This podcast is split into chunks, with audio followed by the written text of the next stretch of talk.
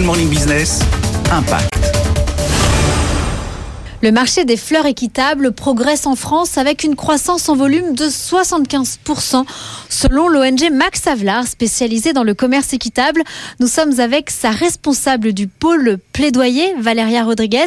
Alors quels sont les critères pour certifier une exploitation en fleurs équitables? Il s'agit de respecter des minimums de salaire, il s'agit de respecter le droit du travail, un congé maternité pour les femmes. Il y a beaucoup de femmes qui travaillent dans cette filière et de respecter aussi la santé, de protéger la santé, la sécurité des travailleuses et des travailleurs dans cette filière.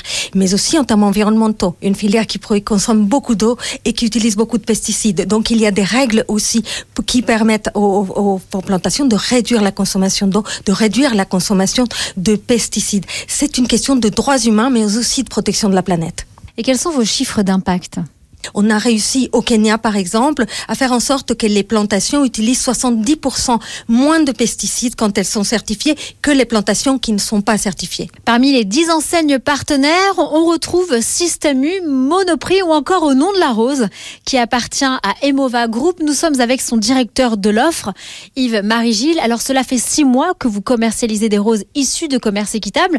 Est-ce que ça coûte plus cher, vos fleurs certifiées euh, Max Tavla, par rapport aux autres roses? Alors oui, par puisqu'on rentre dans une démarche éthique. Donc le client accepte de mieux rémunérer les, les producteurs, et donc ça représente en moyenne un surcoût d'à peu près 5 centimes par tige pour le client. Et Mova Group compte quatre autres enseignes, dont Montsouffleur. Ils sont d'ailleurs en pleine période de réflexion pour commencer à commercialiser des roses issues du commerce équitable à horizon 2025.